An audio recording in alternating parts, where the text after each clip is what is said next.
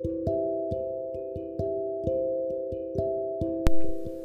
podcast family, welcome to Caregiving is a Ministry, where we look at the Word of God through the lens of caregiving. Today we're on Psalm 112, and I'll be reading from the New American Standard Bible. Praise the Lord. Blessed is a person who fears the Lord, who greatly delights in his commandments. His descendants will be mighty on the earth. The generation of the upright will be blessed. Wealth and riches are in his house, and his righteousness endures forever. Light shines in the darkness for the upright. He is righteous, compassionate, and gracious. He goes well. It goes well for a person who is gracious and lends. He will maintain his cause in justice, for he will never be shaken. The righteous will be remembered forever. He will not fear bad news. His heart is steadfast, trusting in God. His heart is firm. He will not fear, but will look with satisfaction on his enemies. He has given freely to the poor. His righteousness endures forever. His horn will be exalted in honor. The wicked will see it and be vexed. He will gnash his teeth and melt away. The desire of the wicked will perish. This psalm, I believe, complements yesterday's Psalm 111. It starts off the same, right? But this is a psalm of wisdom because it builds upon the last verse statement uh, uh the yeah the last verse in psalms 111 which stated the fear of the lord is the beginning of wisdom all those who follow his commandments have a good understanding of him and his praise endures forever. This psalm then starts off with that, right? Blessed is the person who fears the Lord, who greatly delights in his commandments, and then starts listing, right? Everything, all the benefits, you know, that we get from fearing the Lord and obeying his word. And I know that some of it may be hard to imagine considering, you know, what you have and are experiencing. You know, for instance, verse 7, where it says that we are to not fear bad news, but our hearts are steadfast and trusting in God.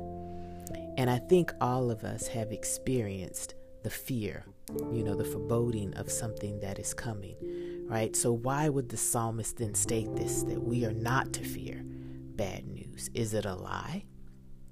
Well, I don't think so. I think this is an idealized version of what we as believers should strive for. When we are committed to God and, and, obedient to His commandments, we will not fear as we grow closer to the Lord and experience His faithfulness and working things out for our good, right? Bad news then starts to lose its grip that it once had on us, and the fear decreases because we have experienced God enough to know that He's already worked things out and that all we have to do is just trust Him. Right? And so as we grow in our maturity with Christ, we don't really fear bad news because we know that God's worked it out and that somehow or another that we may not be able to see or understand why he's allowing it but somehow it will bring him glory and he will work it out for our good. So, this psalm of wisdom points to what we should strive for to, to give freely because it pleases the Lord, right? And in the end, to know that our God will bring justice. Are you fearful today? If you are, I want you to ask why. Can you see the enemy's hand in using fear to make you doubt your calling? Doubt this season of caregiving or a decision that you made? And then I want you to ask the Holy Spirit then to help turn your mindset, to reassure you, and to help you to look for God's hand and guidance, for you to start realizing that you are blessed and that you do fear the Lord and that you are a person who delights in His commandments.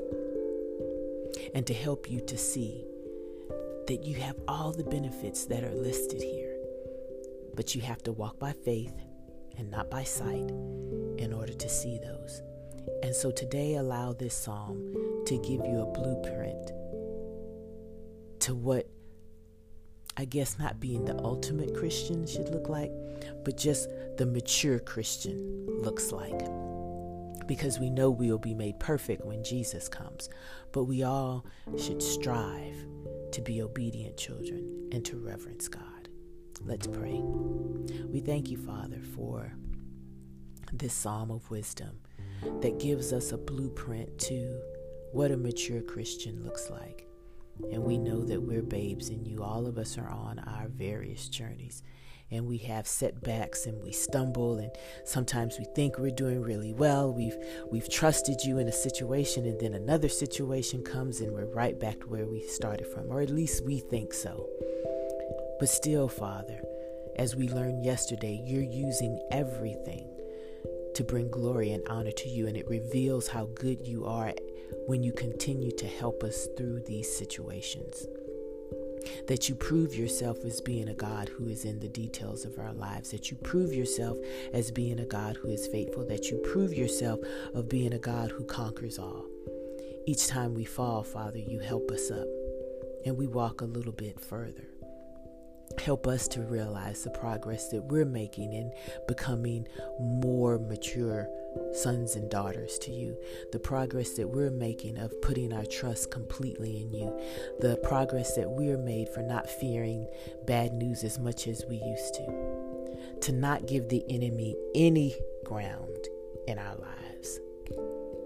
We love you, Father, and we thank you so much for loving us as we are but loving us enough to not leave us in that state. So we come to you with humble hearts, asking you to transform our hearts so that it, it will be a so that it will be good soil for the Holy Spirit to dwell in, to take root in our lives, and so that we will be people who are known as your people, that we do give freely to the poor, that we take care of our brothers and sisters that we are not fearful of people who don't look like us, that we show no type of discrimination, but that we can look at everyone as made in your image. Help us to honor you in the routine things that we do, as well as the big things. Thank you for loving us. In Jesus' name we pray. Amen. All right, my podcast family. Go enjoy your Wednesday and minister the act of caregiving in the name of Jesus. Bye.